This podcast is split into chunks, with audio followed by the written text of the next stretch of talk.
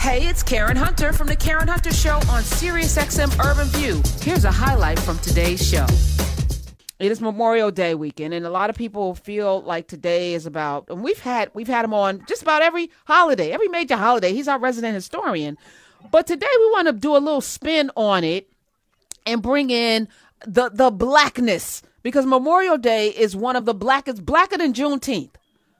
By that I mean blacker than Juneteenth. Memorial Day is us. Like we, y'all ain't celebrating this day without black people.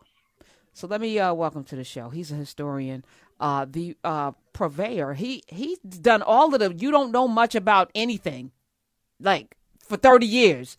If you ain't know nothing, he was trying to let you know. In the Shadow of Liberty, one of the best audio books. Oh my goodness, uh, Strong Man more deadlier than war about the the other plague that we had all kinds of books this man has been doing, and he's here today to talk about Memorial Day. Let me welcome resident historian Kenneth C. Davis. Hi. Hello, Karen. I'm sorry. I There thought that I thought that was all done in house, but we're we're all learning our Zoom. Wow. I'm so glad you got the twerking and the percolating out of the way with Dante. We, Yeah, we don't have wanna- to go there. Yeah, I didn't want to. Well, But- let me ask you this though: What you know about the percolator? I mean, if you know about the percolator, I'm I'm looking at you through new eyes. If well, you know- all I know is I make coffee. So Okay, well, there, that's I'll the per- that's a great because I was about to go. Let me find out. Kenneth C. Davis knows about the percolator. I'll leave it at that. But thank you for having me as always. It's it's a pleasure. And I'll just uh, since I was listening in, I'm just gonna have to throw out Tina Turner. She can sing and she can dance. So that would be mm. So so when I so here's here's what first of all you have to define what is singing and what is dancing, right? Now, Tina Turner can howl, she can blow, she can what's love, but I said- you know she can she can come from the back of the throat and push it out. When I talk when I think about singers, I'm thinking Luther Vandross who can hit every note and scale and come back and forth. I'm thinking Minnie Riperton. I'm thinking Whitney Aretha. Houston, Aretha who can do things with their voices. Aretha can go sing an aria with no practice. Oh, Pavarotti's out. I got it. Give me the mic. I'm gonna sing an aria at the damn. I forgot it was the Grammys or something. I'm like Yeah. that. That's a singer. Dancing, dancing is you know that's a whole you know Tina could dance, but a lot of that was just like kind of like herky jerky movement. It wasn't like she was Five, six, seven, eight. yeah, she Three, was part of Ray, right? Right. She wasn't like coming up with her own moves and stuff. Like when Michael did that moonwalk, I remember I was sitting in front. I was a little girl sitting in front of the television that 25th Motown anniversary, and they he had, had that one glove thing, and he did that pop with his coochie, and then he did that moonwalk, and we were like, "What the hell?" And he did the mashed potato. Everyone did the mashed potato. Michael did the mashed potato. You know, it was like he he was he was on another level. There's an ethereal thing. That's what I mean. I'm talking about other level. You don't get the other level gifts in both realms. You get one or the other. That's all I'm saying. all right. I'm I just cast my vote, so Okay. that that's All right. all. Boo. We'll we'll leave that argument for another day. But Okay. thank you. It's a, an important day, and I'm I'm glad we're I'm glad we're having fun talking, and you know because people say, can you say Happy Memorial Day? Because it's not a happy day. It's the most solemn day on the American calendar. In fact, at three o'clock, the law, the Congress, actually with Bill Clinton 30 years ago, asked us to take a moment of silence. A moment of silence for what? This is a day that is dedicated to the memory of those who gave their lives in service to the country in all of its wars. That's what it is today. That's not how it began. We'll talk about that. And before I start, I, I mean, I should really say this in, in earnest because the last few weeks, the last week in particular, have been terrible times. As a father, as a grandfather, as an American, as a human being, we have seen what happened in Texas and elsewhere in Buffalo. And it, it is heartbreaking, it is sickening and appalling. Um, and this holiday is about loss and remembrance, tragedy and remembrance. So, in a way, it's fitting that we should be thinking about the tragedy of the loss in American history and what it means. So, a quick conversation about how this holiday started. It's a, there's some controversy about it, but when we talk about May 30th, and today is May 30th, 1868, it was the first sort of formal declaration of a holiday to mark the graves of fallen Union soldiers. And I want to be specific about fallen Union soldiers to go out to their graves and decorate them with fresh flowers. Hence, it was called Decoration Day. When I was a kid growing up uh, just outside New York City in Mount Vernon, New York, it was Memorial Day, but it was still also Decoration Day. That held on for a long time. That was the idea to go and honor the memory of those who had fallen fighting for the Union. And what were they fighting for? Well, the, the general who made this proclamation said it quite specifically. They were fighting for the fact that they had emancipated a race in, in chains, as he said at that time. And so we can't separate this out from what was happening in 1868. Now I know a lot of people will say, well, it was it was there was one in 1865, and yes, that's all true. And Doc, uh, uh, Professor David Blight uh, taught us all about the ceremony of young emancipated children who went out to honor Union soldiers in Charleston, South Carolina in 1865. There are records in other places around that time uh, in Petersburg, Virginia, of, of this doing. So it wasn't that it was a new idea or started, the idea started on this date, but this was the first official rec- recognition. And this man, this general, whose name was John Logan, he had been a Union general during the Civil War. He was a very prominent Republican uh, politician. He actually was the, one of the House managers for the impeachment of Andrew Johnson, the president who succeeded Abraham Lincoln um, he was uh, impeached but not uh, removed from office. Um, so General Logan had called for this day to really to honor the Union soldiers who had fought to end slavery and to end what he called a treasonous rebellion. And so that's what this holiday was born as. Remember that four years of fighting, 1861 to 1865, more than 600,000 Americans died. We think that number may be much higher, 800,000 perhaps, uh, perhaps 2% of the American population at that time. An extraordinary uh, tragedy that took and touched every village, every city, every uh, town in this country. And that's why today you still go throughout the country and you see in the center of the smallest town a Civil War memorial because it, it touched so many. Now, of course, there were states that did not honor this May 30th date. That was a Union holiday, a Yankee holiday. So the former Confederate states began to announce their own decoration days or memorial days. So this holiday is completely tied into the fact that a war had been fought over slavery. And there are still people who want to argue that. They are usually somewhat ignorant of, of the facts. And hmm. we've spent a lot of time talking about that in the past. But the point is that we can't get away from the history. And right now, a lot of people in this country are trying to get us away from talking about the history of this country and how wrapped up we are in the question of slavery leading up to the Civil War and in the more than 150 years since. let me ask you this. Uh, Kenneth C. Davis is here. The number is 866-801-8255. And not to be, um, I'm just, yeah, as you're talking, the, the holiday was to honor, and there were so many Africans who also lost their lives, right? There were uh, a lot of Africans, formerly enslaved people, who fought on the side of the Union.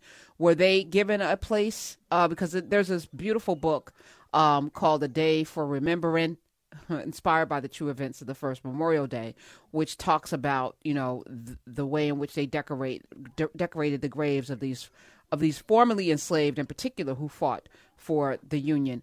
I'm also curious, Kenneth um, and Dante, feel free to, to jump mm-hmm. in. If this holiday was to celebrate those brave men who put their life, because it was just men, really, women helped out, I'm sure. And I'm sure that the women who lost their lives were not included in this decoration day. But that those men that lost their lives, now we have to include the Confederacy. That to me seems um, the reason why we're here right now is that we haven't properly put the Confederacy in its place of traitors, of people who uh, defiled this union, people who uh, fought against the way the British did against this country, and everybody who fought on that side were losers and were traitors. And they don't deserve a statue or a monument or any kind of hol- holiday to celebrate them. And this is why I think America is at odds right now with itself is because we can't have a simple a simple agreement that if you wage war against the country, you are a traitor. You're absolutely right, Karen. And we've had this conversation for a long time. I, I know that all the youngins listen out there don't know that you and I have been talking about my book, Don't Know Much About History, for about as long as it's been out, which is at more than 30 years now. Um, I, I, hate to date us, uh, but you started obviously talking to me when you were a very young child. Um, but this, this is central to the story, what you're saying. But we've seen a tremendous reckoning also in the past few years, especially since the emergence uh, of the Black Lives Matter movement in the wake of uh, the dreadful murders that we have seen. And so we've begun to contend with that. It's not been easy and it's not been pleasant. And some people are going drag, being dragged, kicking and screaming every inch of the way including all those people with tiki torches who were in, uh, in Charlottesville, uh, Virginia, saying, You will not replace us a few years ago. The moment which Joe Biden says really prompted him to run for president again. Uh, so this is a, a, a really a, a, a, powerful moment in our history. I just read last week uh, that the Pentagon has uh, is in the midst of uh, a process of changing the names of the army bases. I believe there are still nine of them, nine army bases named for Confederate generals, which is an outrage just on the face of it. You don't need to have any political uh, leanings one way or another to say United States Army bases shouldn't be named for men who tried to destroy the United States, which is what the Confederacy tried to do. Um, so I think we've, you know, moved a long way in a few years compared to how long we've been many people like me have been arguing that there's something very wrong here but to, just to go to the point of what uh, you were speaking i'm going to go back to uh, 1871 the third maybe the third uh, semi-official memorial day or decoration day and frederick douglass actually went to arlington and spoke that day and he said, and I'll read it, it's a little bit long, but I'll read it. We are sometimes asked in the name of patriotism to forget the merits of this fearful struggle, the Civil War, and to remember with equal admiration those who struck at the nation's life and those who struck to save it, those who fought for slavery and those who fought for liberty and justice. I am no minister of malice, Douglass said. I would not strike the fallen. I would not repel the repentant, but may my right hand forget her cunning and my tongue cleave to the roof of my mouth if I forget the difference between the parties to that terrible, protracted, and bloody conflict. That was Frederick Douglass in 1871 um, sort of making the argument that I think you're making right now. So, no, the country has moved a long way from where it used to be about this idea of the Confederacy as some noble lost cause. That was a, a, a tremendous misreading of history that got taught in our schools for over 100 years. And now it's been dismantled, and there are still, as we know, people clawing to stop that new narrative, the correct narrative, from being taught uh, because somehow it creates shame for white children. Mr. Davis, I was just thinking that uh, after what, uh, when you talk about Johnson and the reinstating of uh, Confederate Confederate generals to Congress and so on and so forth as a way to keep the Union together, to keep this kind of give back. How do you see this in terms of how we are tolerant to this behavior of this treasonous behavior even now? Well, it's, it's a really good question, Dante. Thank you very much. And I'd have to say that, you know, part of the reason that this narrative of states' rights as the reason for the Civil War, the lost cause, these noble uh, these noble people fighting for some sense of their liberty and uh, the original ideas of the Constitution. It's utter nonsense, but it got accepted because it still was a white supremacist society. And uh, when uh, in 1876, now we're moving well past the immediate aftermath of the Civil War, Reconstruction had been going on. Reconstruction was meant that federal troops were in those former Confederate states, and they were going to remain there until those states agreed to do the things they were supposed to do, including allowing uh, emancipated Black men to vote under the 15th Amendment to the Constitution. So uh, this was all met with violence, as we know, the rise of the Ku Klux Klan, the rise of, of uh, citizens groups, so called citizens groups, to suppress the Black vote and to reinstate a form of slavery once emancipation had happened. In 1876, because of a very contested election, a Republican president agreed to withdraw the troops from the South. That was essentially the end of federal reconstruction in the South and really opened the floodgates for the, the uh, former white supremacist leaders in uh, the pre Civil War uh, uh, South to come back. Um, and that continued for a long time. And uh, there's no question that the suppression of what happened to create the Civil War and what happened in its aftermath were buried in school books for a very long time. And we've had a lot of very, very great scholarship in the past 20 years to try and address this. But some people, just as we know about this or many things, don't want to hear the truth. You know, to, to Dante's point um, as well, it's, it's interesting when you think more than 1,500 black men were elected to office between those years of 1865 and 1877. 1,500, 1,500, 12 years, which tells you a couple of things. First of all, that black folks understood the power of representation, right? And they also could, uh, were capable of representing themselves and their community uh, in Congress, in the state houses, and you, you think about right after Reconstruction, that number dwindled down to almost nothing, right? Because of the threat of being lynched and, and killed and your family being harmed and just the sheer terroristic violence, right? Uh, that, that wiped all of those advances away. And I just wonder how advanced would this country be? There's a, a clip going around with um, Paul Robeson talking about, you know, the the way in which America failed by not including folk who actually could make it better. Like people don't see how inclusion actually makes it easier for all of us, you know, but this this uh just wiping away of all of this progress and they keep doing it. It's an important point, um, and it's an important point today. We're thinking about you know sacrifice by people in the military and black men and women served in every conflict in this country's history, going back to the American Revolution, as you well know. And George Washington, when he took over the Continental Army in 1775, did not want to let black men have guns.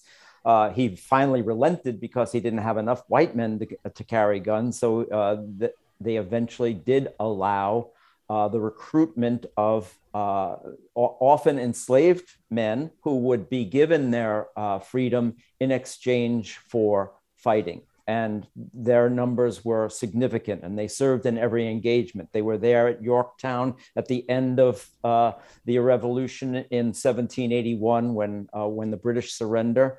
Uh, and then George Washington went to recover all of the enslaved people who were with the British, hoping that the British were going to free them. Another piece of the hidden history, and we've certainly talked about that. So, this is part of the history and the narrative that I and many other historians have been trying to uh, correct, especially in the past few years.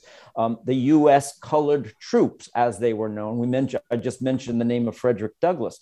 Douglass was the most outspoken, angry uh, apostle for calling on Lincoln to allow Black men to serve, and he finally did after the Emancipation Proclamation Of course, that was met in New York City by draft riots that uh, uh, uh, white men did not want to go to fight now for, to free black men.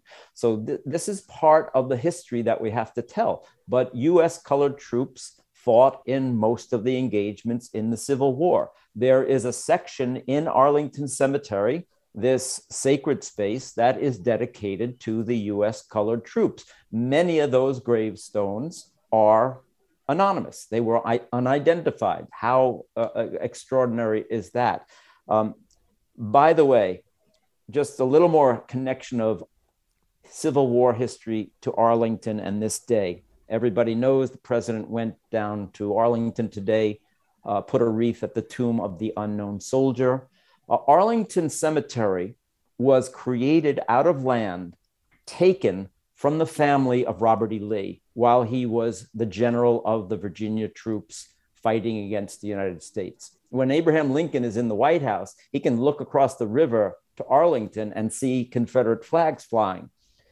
During the war, the federal government took that land, ostensibly because Mrs. Lee hadn't paid her taxes, but uh, a general, a Union general, then said, whose son had died in the war, that the appropriate use for this land would be to turn it into a cemetery. And that is how, in fact, we got Arlington National Cemetery. Uh, I was recently asked by someone uh, while we are discussing this history, why is there a, a memorial to Robert E. Lee in the middle of Arlington? And there is.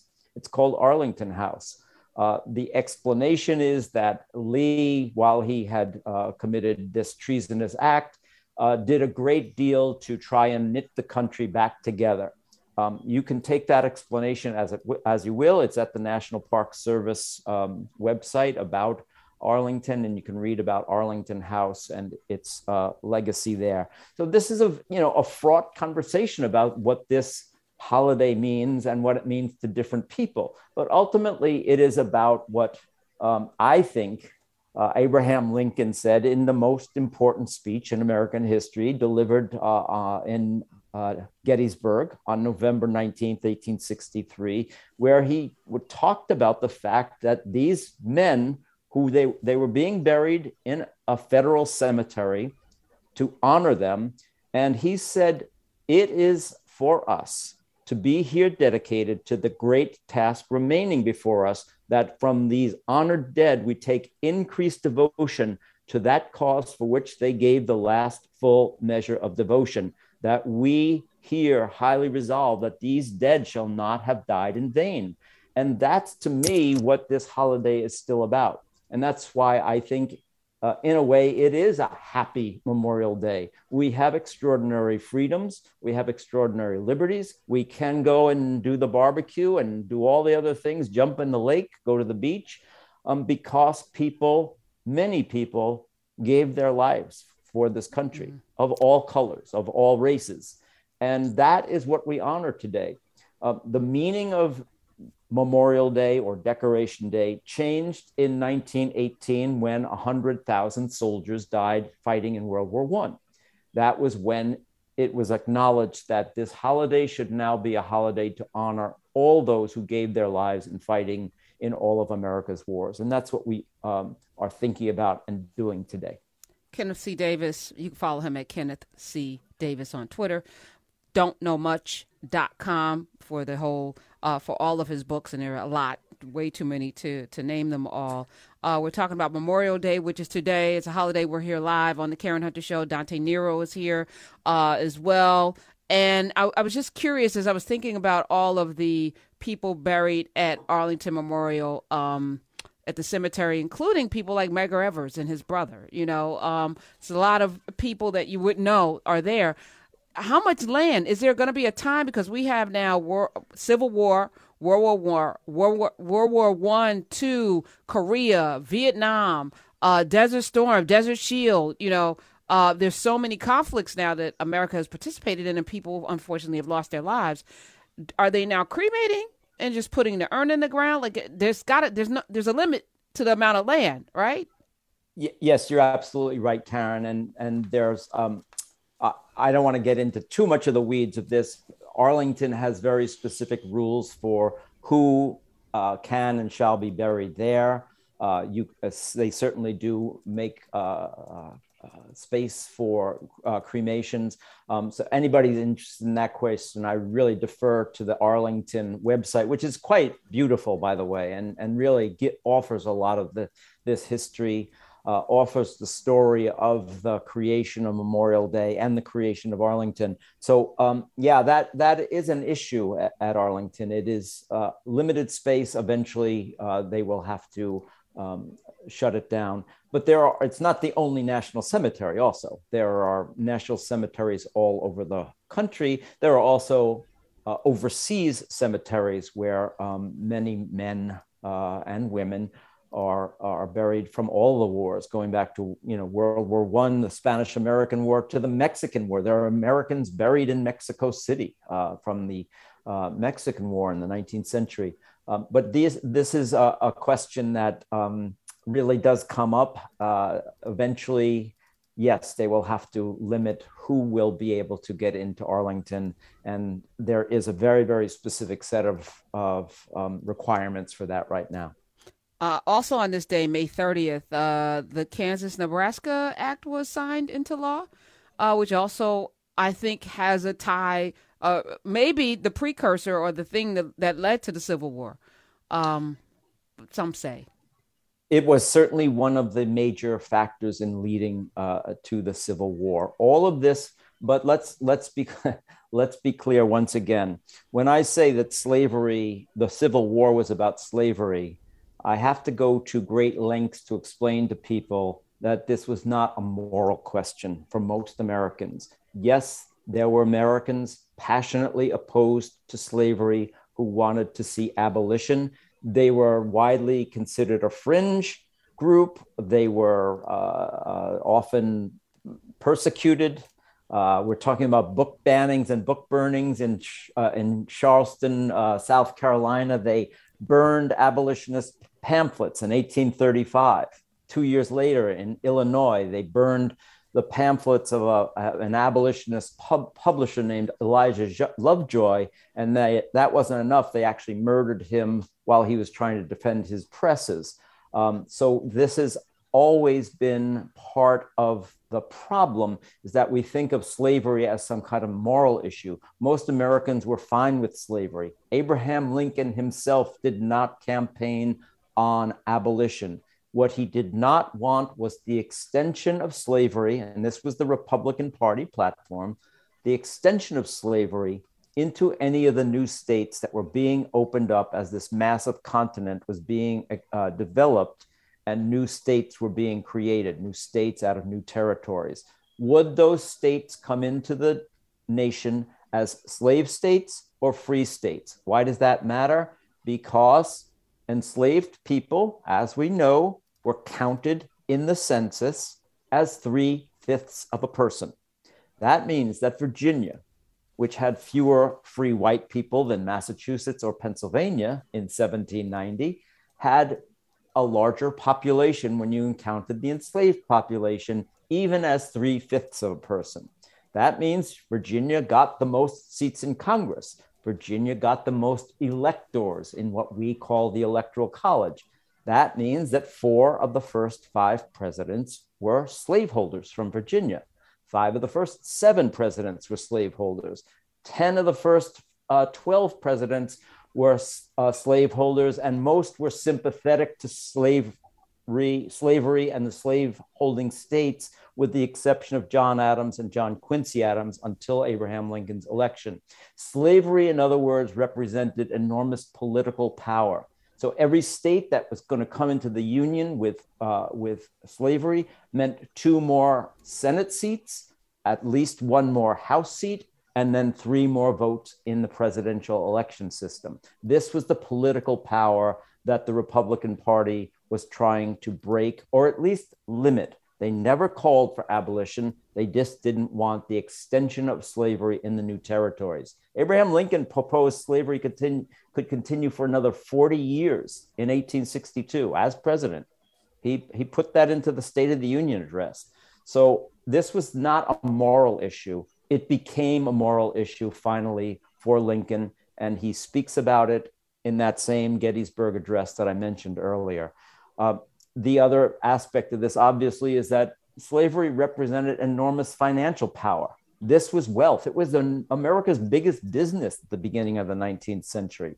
We think of, you know, railroads and oil and all those things. That nothing was as big as slavery plus cotton, and the two things were inseparable. So this, these are the reasons that slavery led to the Civil War. Was it a moral issue? Again, only for a few. Did it become a moral issue during the war? For Lincoln, absolutely. Mm.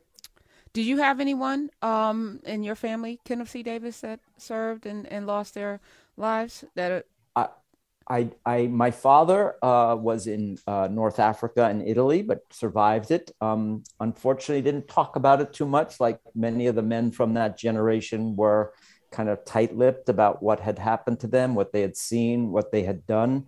Uh, I have uh, other family members now passed. Uh, uh, one cousin who was a conscientious objector during Vietnam and went had to go as a medic and um, lost his legs in in a, a mine expl- explosion and spent the rest of his life in poor health on, on uh, prosthetics because of that. So um, um, uh, this sense of sacrifice and loss is something I think that because my father and my the generation of my father and his brothers, my uncles, uh, my wife's father, we were the children of those guys who went to fight the Nazis and fight the fascists. Um, and so that sense was very real to me as a kid growing up. I, I talk about quite frequently the fact that when I was a kid in Mount Vernon, New York, just outside of New York City, Memorial Day was a far more important day in many respects than the 4th of July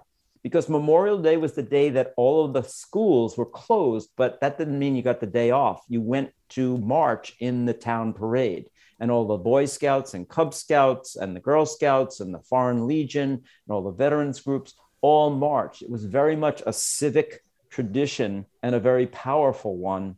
And that stayed with me for a long time. Gradually, because of Vietnam, I think a lot of people's views of the military and Memorial Day changed and mm. it was not celebrated. And I'm sure you have listeners who might be of the Vietnam generation who don't have good memories of coming mm-hmm. home and, uh, being treated what happened on Memorial Day and now and now we have uh, a, the your parents uh, fought fascism, and now we're raising a generation of fascists. So I guess that I don't know how that turns. So Dave, I was I was just wondering, um, as a historian, it's interesting because when I was a child, I was I hated history, and as an adult, I love history, and especially because of the fact that we see these things repeating itself over and over, and, and you're as a historian, it's almost as if you're the keeper of the flame. How do you feel about this kind of rewriting of history, this extensive, like we're literally talking about voter suppression and the, the conversation that happened uh, in, in, the inception of this country. Now we're having these same, and how, do, how does that make you feel? And what is your hope for the future when they're pushing back so so adamantly about yeah. changing the, the, the, course of history, or Thank at you, least John. the representation. I, am glad to hear you say you hated history. I've heard it many times over the years. That's why I wrote a book called "Don't Know Much About History." Uh, it's, it wasn't for the people who loved history; it was for the people who hated it and slept through class, never learned it, or learned it all wrong. And that's what I've tried to do in my career: is is correct the the mistakes. When you say rewriting history some history needs to be rewritten oh, because it was so badly written in the past and so badly taught in the past um, we've had a the, the idea that americans don't know much about history now is not a new idea it goes back a long time it's a very very old idea in fact so th- there's a lot of work to be done i've always believed that you talk about history by telling real stories of real people in real places. It's not a long list of dates and battles and, and speeches. And I'm sure when you say that you're more interested in it now, that's true for a lot of people. They, they say, gee, I wish they had told us that story in high school. I hear that all the time from people who listen to me tell, uh, tell my version of American history. um, with which has a little more flesh and blood and some of the you know bits they left out because they whitewashed it when we were kids. There's no two ways about it. Um, so this is um, goes hand in hand with a big change in education in the past few years that's moved us away from teaching history. Um, this is the first of all, No Child Left Behind, and all of the other uh, names they've given these things, STEM, uh, English language arts, have really taken away from the importance of continuing to teach history, civics, geography, economics as the f- social studies, as, as they are now known.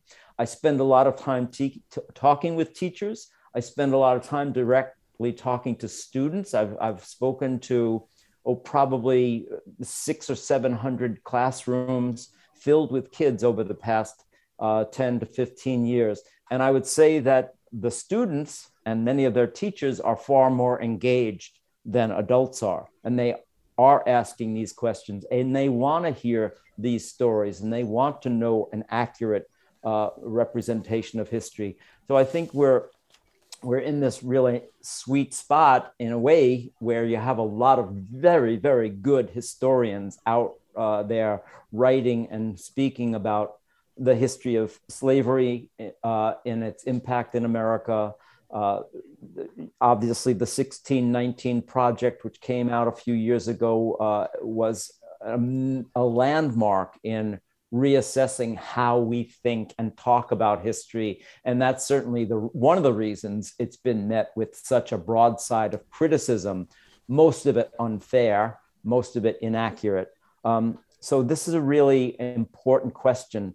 Whose history is it? How do we teach it? How do we make it real? Because there's no question in my mind that understanding history is really important for two reasons. First of all it explains who we are and how we got to where we are today. You cannot understand the history of this country and where it is today without understanding the long history of slavery, the long history of the, the treatment of the uh, Native Americans, and all of the other aspects, the, the treatment of immigrants throughout our history. These are the things that were kind of soft pedaled to us in school, the melting pot, how, how great it was every generation of immigrants has been met by hatred.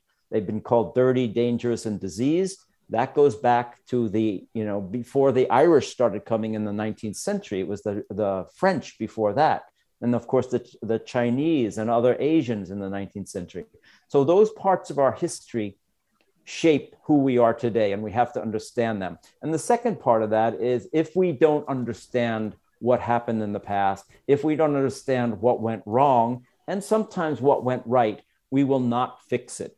Uh, Karen mentioned my book, More Deadly Than War. It was a book about the Spanish influenza pandemic of 1918, and it came out two years before the pandemic hit here. Um, and there were a lot of lessons that we should have and could have learned from 1918 that were either people were ignorant of, which I don't believe, certainly at the highest levels in the medical world, or were ignored.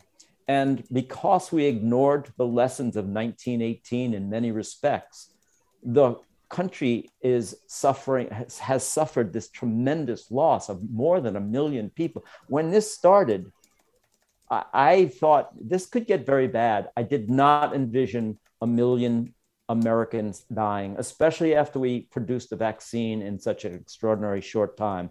So that's why I'm kind of always been passionate about this. I do love history. I've loved history since I was a kid.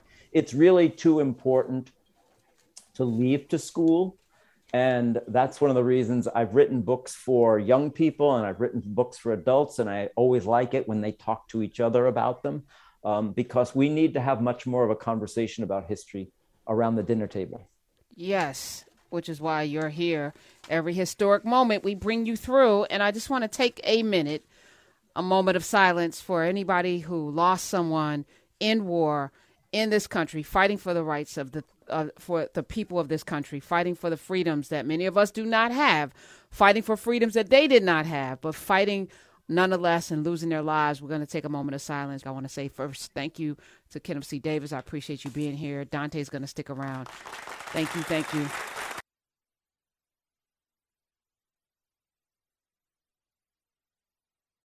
Hey, this is Karen Hunter. You can listen to The Karen Hunter Show live every Monday through Friday at 3 p.m. East on SiriusXM Urban View Channel 126 or anytime on the SiriusXM app.